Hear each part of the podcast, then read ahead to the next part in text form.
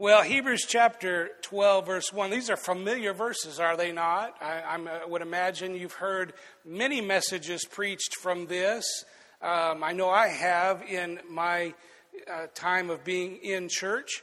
Um, and yet, um, there's so much that can be gleaned from, from these verses. And, and, in fact, the book of Hebrews is rich and full of great truth about our Savior. And I want us to focus in on chapter 12, and I'm going to look at verse 1 primarily, but also verse 2. And I want to title this message, Why Must I Run? You ever, I asked that question early on. Have you ever felt where at times in life, uh, the trials and the tests that come your way, you begin to just falter a little? Now, I, I know this may be hard to believe, so you just got to use your imagination, but when I was younger, I actually ran track. I turned sideways and it might hit you better. Um, I was much thinner um, and in much better shape. I mean, this is a shape, but not the shape you want to be in. And I used to run track, and I also wrestled a little. Now, now I could fall on people and hurt them, but when when I was wrestling, I was in like the ultra lightweights. I mean, uh, you know, I weighed about 128 pounds, and uh, and and and that was when I was wet, you know, and so, um, and I was tall and lanky, so. Um, that helped in wrestling, but in, in running, uh, I had long legs, and so that was a benefit. Um, but I never did participate in any of the short races. I was always involved in the, in the longer uh, relays and endurance races. Now, I didn't ever run any 5Ks or anything like that. Um, but when I ran track, I, I, ran with others, and usually they would use me to set the pace because I had long legs. And so it, I could run fast, but I didn't have to run really fast like to try to be the last leg of the relay. Um, so I, they put me out there first or second so I could set the pace. And so I would just stretch out my legs and just run, uh, just run and just stay steady. Um, and we're all involved in the spiritual sense, we're involved in a race. The Bible is using that metaphorically here that we're in a race. But in reality, all of us uh, in this world, we're in some, we're in a race. It's called the rat race, but, um, but we are, we are in that, that constant movement, aren't we, in life? It just always is, we're always pushing forward for the next thing.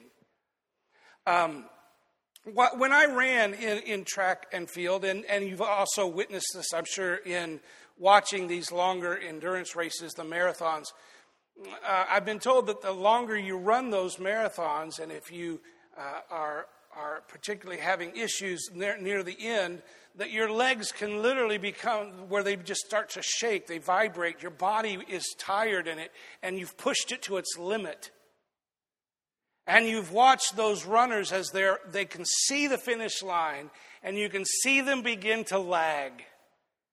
And they don't have that, they don't have that strong step. In fact, they start, they're wobbling. I've watched where runners have fallen and they've crawled across the finish line because they cannot get their legs to take another step.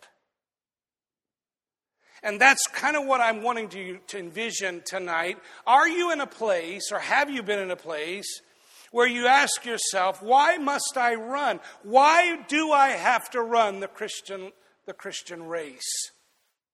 And I think that's a legitimate question because we all face issues and trials and times in our lives where we just wear out. Where you think, I, I, I just, I, I, can't, I can't go. I can't take another step. I've watched in, a, in Olympic races where runners have, have approached the finish line and they, they are so tired and weary and they fall over, and then a fellow runner comes alongside and grabs them up and in some cases drags them with them across the finish line. And you almost you just want to stand up and scream because it's that's that's sportsmanship at its best.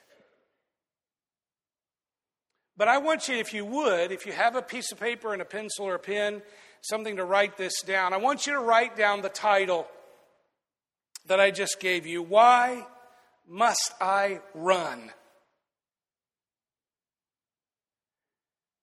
And you can either put a question mark at the end of that, or if it's an exclamation, why, why must I run?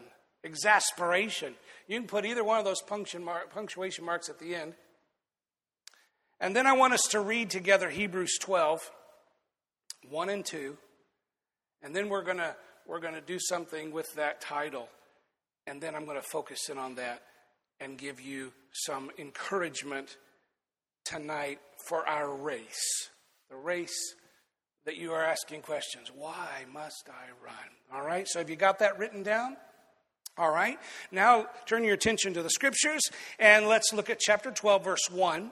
Wherefore, seeing we also are compassed about with so great a cloud of witnesses, let us lay aside every weight and the sin which doth so easily beset us, and let us run with patience the race that is set before us. That's a lot of uses of the word us, isn't it?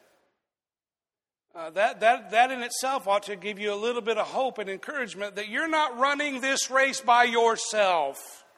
There are others that are probably feeling or have felt or will feel like you're feeling about the running this race. That it's difficult, that it's not easy.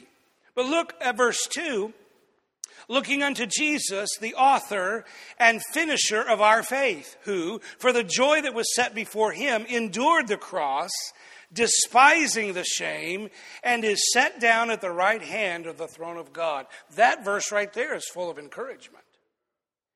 And so it gives us some very clear purpose about this race that we're attempting to run. That God says we're supposed to be running as believers.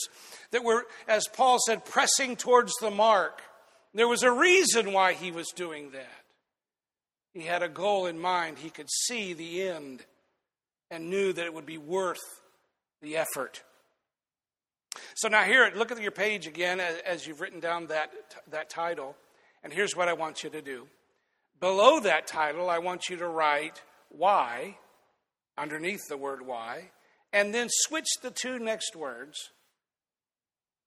Just replace one in front of the other, and then put the last word in that title and it should, your, your page should read at the top, Why must I run?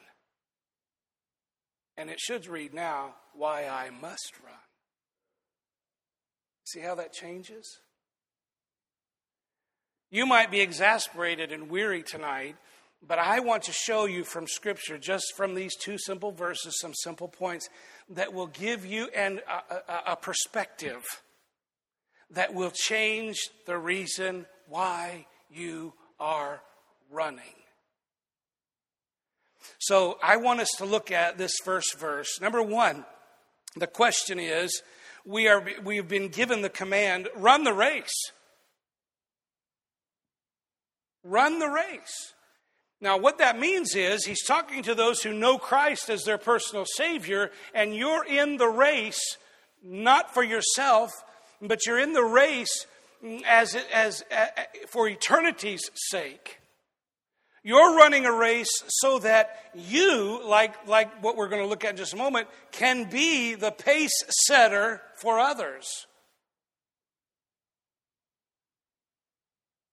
And the question is are you in the spiritual race that's being talked about here? That's the first very important question. Are you in the race? Do you know Christ as your Lord and Savior? Have you had a point in time in your life where you've trusted and believed and trusted the record of God's Word and asked Christ to come into your heart because you recognized you were a sinner and incapable of doing anything to save yourself and you believed God and trusted Him and took Him by faith and received Him into your life and now you have eternal peace? I will tell you this tonight if you don't, you can you can get in the race.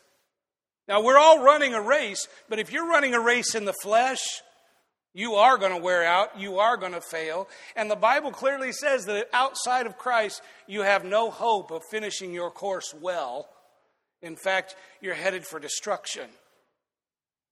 So tonight I want to encourage you number one, are you in the spiritual race? Have you entered into the race through Jesus Christ and accepted his gift of salvation? I would tell you tonight, if you haven't, then don't wait for the rest of these points get it right right now. If you don't know Christ, come right down here. I will set you up with someone that can show you from the Bible how you can know you're on your way to heaven.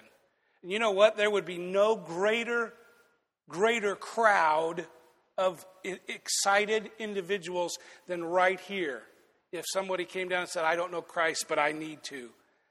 In fact, I think there would be about four or five people that would be scrambling to have the privilege to be the one to share the gospel with them.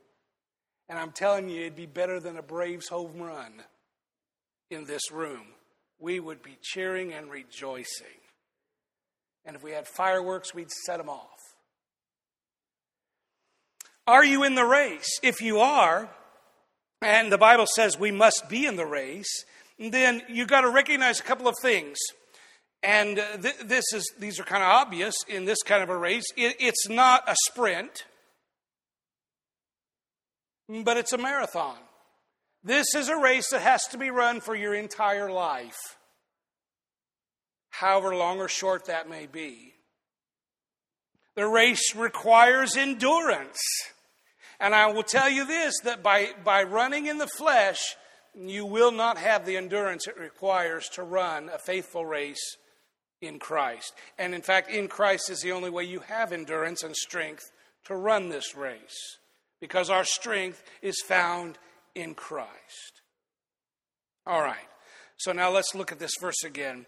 And I want you to look closely at a couple of things as we read the verse once again. You ask this question why must I run? The first title of this message. Why must I run? Well, there's some reasons. Look at this. Wherefore, seeing we also are compassed about with so great a cloud of witnesses, let us lay aside every weight and sin that does so easily beset us. And I'm going to stop right there. You can run this race and you can run it encouraged. Encouraged. You can run this race encouraged. Why? Why must I run? Because Here's some because reasons why you must run the race. Number one, it's because of those who have run before us. They completed their course. And that's what Paul said I've run my course, I've kept the faith. He completed that course. See, these, we're not in competition with these. We're not to compare ourselves to those that are in that great hall of faith that have completed their run. We are to look at that and be encouraged because they are examples to us. They, they cause us to say, all right, we're encompassed with a great host of those who have already run their race. And they're not up there in the bleachers idly sitting by, but they are encouraging us, cheering us on. Do you, do you understand how, how Well, I know you do, because when, when somebody encourages you or, or is your cheerleader, it, it does something to you, doesn't it? When you're, you're like, I, I don't know if I can do this. and you walk and your arms are hanging, your shoulders are rounded over. Now, that's not a person that's encouraged. They're tired. But then somebody come along and say, You can do this. I'll, I'll go along with you if I have to. You can do this. Trust God and His promises, and that person will. All right, all right, all right, all right and they are encouraged by someone else who comes alongside and says, I've run through this part of the course, and boy, it's tough, but you can do it. You're going to make it. In fact, my Savior has run this very course. And you know what? The Bible tells me he's sitting at the right hand of the throne of God right now. He made it. And you can too. So, one of the reasons we can run the race and that we must run the race is because we can run encouraged by those who have run before us. But we can also run the race by those who are running with us. This room is filled tonight with fellow athletes. Even though we don't look like it, we're all running the race. And if you are here tonight and you know Christ, you're running for eternity's sake. You're not running in competition with, but alongside of. And the Bible tells us that God, uh, through, through the Holy Spirit, uh, uh, runs with us and is with us at all times. We're filled with His strength, His power, His capability. I cannot do it, that is true, but through the grace of the Holy Spirit, I can. And because I've been given that glorious command from the Heavenly Father, who has already had His Son complete the course, I can say, I can run. I must run. Because I know the others have completed their course, and I know there are others that are going to complete the course with me. We press towards the mark together. I will tell you this that that's why fellowship in the church is so vital and important. That's why encouragement comes from the body when you're together. The Bible says to bear one another's burdens. And you know what? That is a command and it's also an encouragement because when we get together and we see that person walking with long arms and shoulders rounded, we know, hey, they've had a rough time. They might be running the course that, that I've already run. They might be facing some obstacles. You know what we're supposed to do as fellow brothers and sisters? We're supposed to go alongside of them and say, hey, you okay? You a little weary? Can I help? Mm-hmm. That's the encouragement of the believer. We, we are to edify one another unto good works, not to, to discourage them to do nothing more. They may want to sit on the bench, but you're not in the race if you're sitting on the bench. So we want to encourage you stay in the race. Don't, don't get out of your lane. Stay in your lane. You've got a course to run. So we run because the ones, those that have run before us, those we're running with. And then what about those that are going to run behind us? You see, the witnesses that are talked about here in Hebrews, they're examples. They're the ones we watch. They're the ones we pattern our course after. They're the ones that give us the courage to take another step. And then those that come alongside us that are panting, breathing hard just like we are. How you doing? Oh, I don't know. I'm, I'm struggling. Well, hang in there. Let's run together. And that encourages you and motivates you. But then what about those that are watching us as wit- that we're their witnesses? We're going to watch their run. What about your children, your grandchildren, the children and young people and others that are not as mature as you in this church that are running the same race the, with the same goal in mind, but they're right behind you, they're right on your heels. And you're just running all you can and then suddenly you just say, okay, I'm done. Wouldn't that not be a weird Olympics? Right in the middle of one of those great races, and it's close neck and neck, and suddenly the guy in the front just says, yeah, okay. And he walks off, goes out of the stadium. Now, the guy in second place would say, wonderful. He'd look behind him and say, hey, you guys want to follow him? It would make the race easy, wouldn't it? He would win hands down. But that's not the way you run a race. That's not the way you win a race. You have to endure. You have to press on. So in these in this first verse, the reasons one of the reasons three of the reasons why we must run is we have those that encourage us, they've already run the race, those we're running the race with and alongside of, not only do they encourage us, but we are to encourage them. And then thirdly, those who are running behind us. We must be faithful to complete our course. Now, when we talk about these witnesses, the Bible isn't asking us to compare ourselves to the way they ran their race. God wants you to run your own race. So, what is it that we're looking at? Well, you know, those witnesses, they believed God. They believed the record of God's word. Some of them held to the truth that Jehovah God was going to bring them through. And we read the, the testimony of some of those great saints of old that believed God in spite of what they could see or could not see, in spite of what the course was planned for them. Do you remember Abraham? And he was asked to do the unthinkable. I mean, really, that is an unthinkable thought in your mind that you would actually sacrifice your own child. But what does the Bible say about him? He believed God. He believed God and he did well, didn't he? Noah, do you think Noah saw the, all the hazards and curves in his course? When God said, build an ark, build a what? An ark, build a what? 120 years worth of building and preaching, and nobody believed him? Now, we would say, man, we don't want that guy to come fill our pulpit. His ministry is complete failure. He had a huge building program. Nobody's going to go into there. Nobody's coming alongside and saying, okay, oh, no, uh, I want to join that. They're, they're mocking him, and yet he stayed faithful and he finished his course. The Apostle Paul, he lists out all the things he went through in the course of running his race that many of us would have given up a long time ago. In fact, at times he was given up for dead, and yet he pressed on. He was faithful. So ought that not give us encouragement when we see that and say, but but but I'm going through this. They are but for a moment in the perspective of the shepherd. And in that song, did you notice the shepherd picked the sheep up at one point and put him on his shoulders? And everything changed.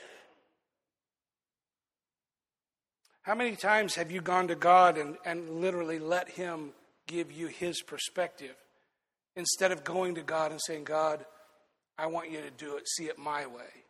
I want you to do it my way. I want you to look at it. God, can't you, can't you tell that this is the way it needs to be? I can see it. I've had other people complain and say they can see it too. But it's not God's perspective, it's not their course to run. God's given us a specific race to complete. So, as we look further into these verses, we see a lot of things. We're not to compare ourselves to someone else's race. Well, they seem to have it so easy.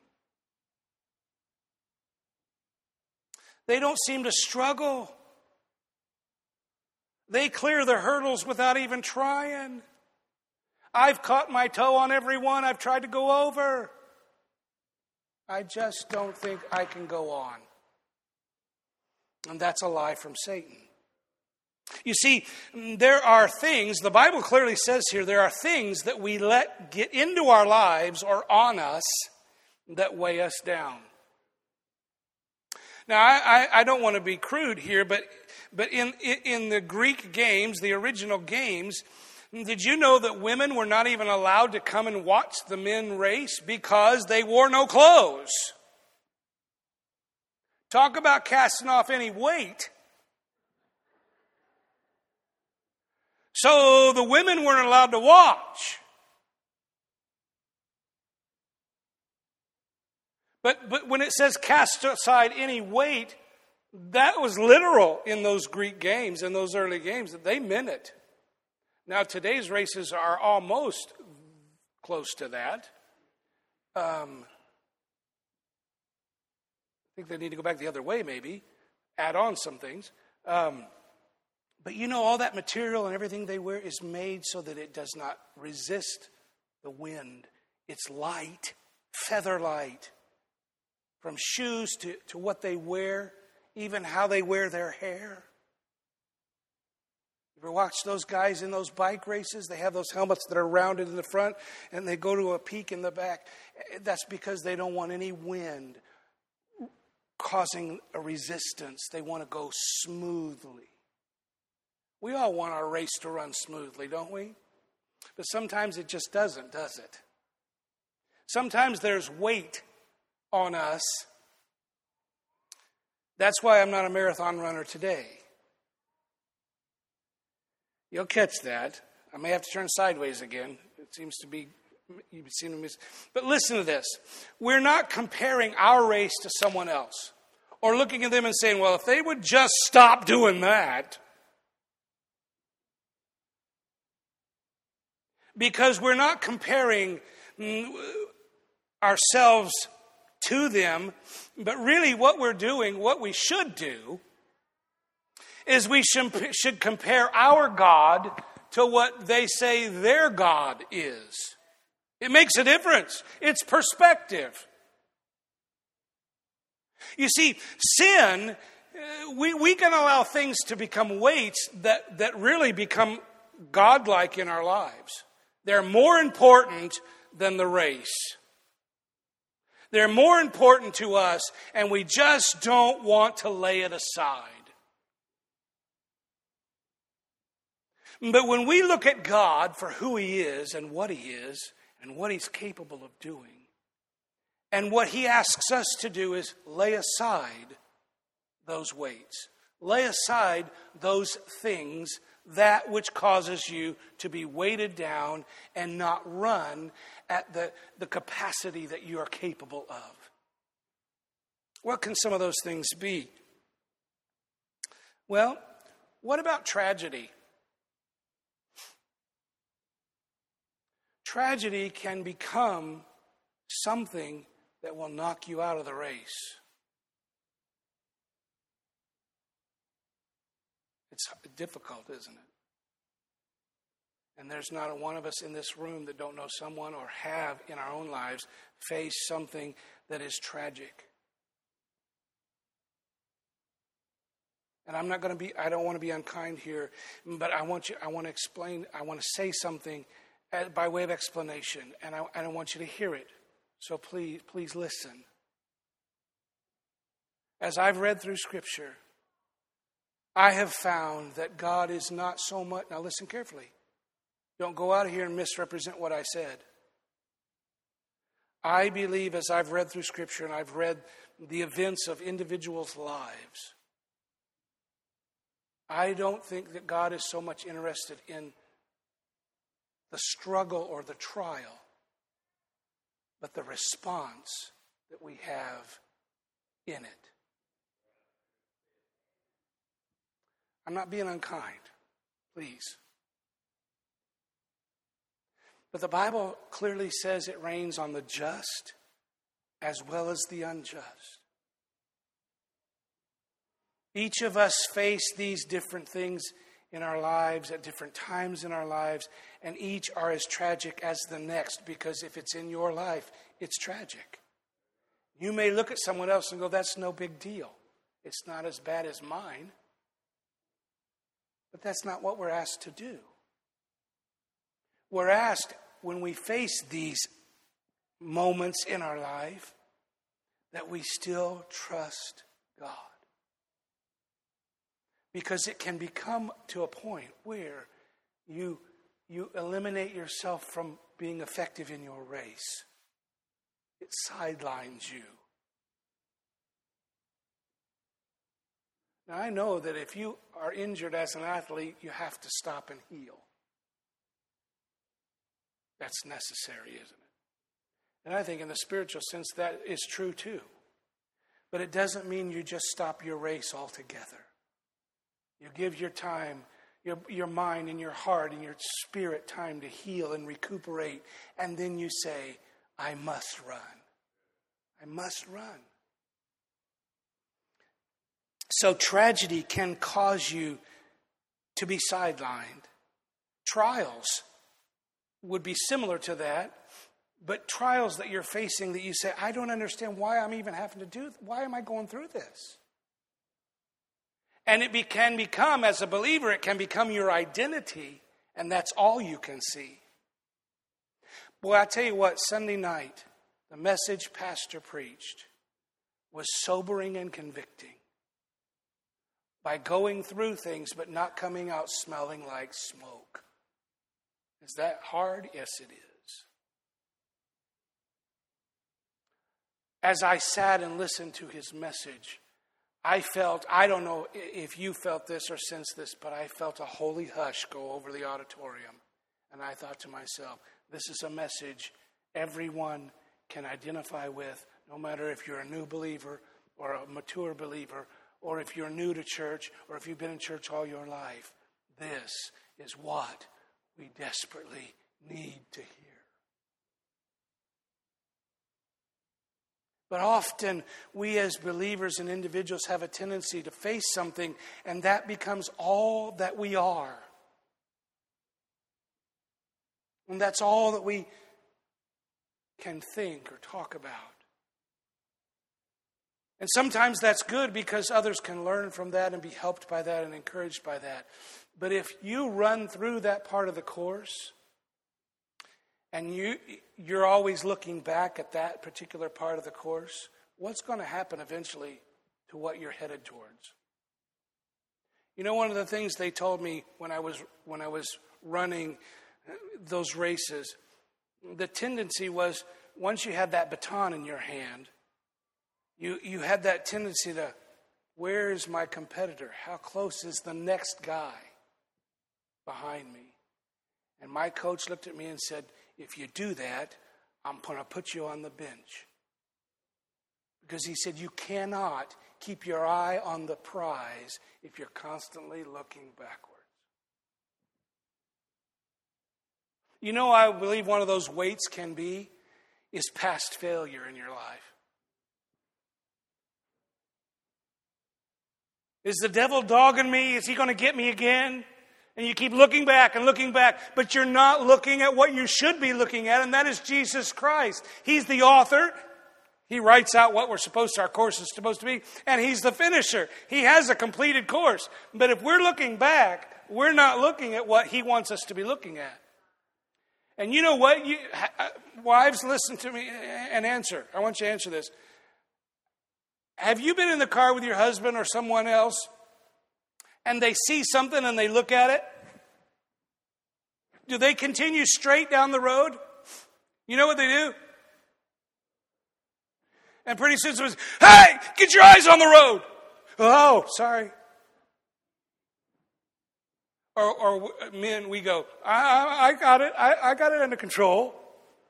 Which we really don't. We just scared everybody to death. That's what happens in our spiritual walk. If all we're focused on is our past and our past failures and our discouragements, we're like this. Pretty soon we're just going to run right off the course altogether. You can't run very fast looking backwards. And I promise you, you're going to end up running into something that you ought not. God doesn't want that to happen to us. So don't look at past failures. Don't let difficulties, tragedies, and trials zero you in so tightly that that's all you can ever see, because then you can't see God. It's like looking at a painting so close that all you can see is a couple of brush strokes on the canvas, but when you step away from that, you go, oh, there's a whole painting there. We get so focused, we can't see the big picture that God wants us to see. So as you run your race, run laying aside the weight of trials and temptations and tragedies and the past failures. The devil wants you to live in the past and so that you'll so that you'll bench yourself. You'll say, I just I can't do it again. And you'll you will eliminate yourself from the race. And that's what the devil wants because then you're no threat. You're no threat to anybody else running the same race. You're out. What about triumphs? You say, wait a minute. We're talking about winning a race. You can't rest and rely on past victories. This race is one of a new race each and every day. There are goals and things we must achieve each and every day. Mm, the ultimate goal is to keep your eyes on Christ and keep your eyes on eternity, not temporal things, but eternity. So don't let the past triumphs become a weight either. And then the Bible describes sin. Well, any of those things that be, replace God in your focus, and you are fo- more focused on that, or you're being disobedient because you're not believing and trusting God, that is sin. And it adds that weight and doubt and mistrust and then you begin to falter. Fear, great fear overcomes great faith, but great faith overcomes great fear. Trust God in this race. And then finally, I want us to consider this. It says in these, looking unto Jesus, the author and finisher of our faith, who for the joy that was set before him endured the cross, despising the shame, and is set down at the right hand of the throne of God. God's completed his course, and he's waiting for us to cross the finish line. In fact, God's going to sound a trumpet, and we're all going to cross the finish line that know Christ. Jesus Christ on the cross said, It is finished. He had come, gave his life willingly for us, and when he completed his course, God was pleased. And it provided us a way to get into the race and run faithfully and complete our course. Why? Because we have the author and finisher of our faith and we look, the Bible says, look to Him. Don't look at your past. Don't look at what's going on right now in your life. Don't rely on past victories. Look to Jesus. He's the one that's charting your course, and He's the one that's going to, has already finished writing it, and He's the one that's going to cause you to complete it. The Bible says that, that when He begins a good work, He's going to be faithful to complete it until that day. He's not failed yet. So keep your eyes on Jesus and run with the right thing in mind. You're not running for the temporary, you're running for that which is eternal. I'm going to have Lily come and sing, close in a song, and I want you to listen to these words. And it, I guess you just kind of call it like an invitation hymn. Uh, and I just want you to listen to the words. And if you are struggling in your race, Maybe you've taken your eyes off of the prize, which is Christ. There's joy in serving Jesus.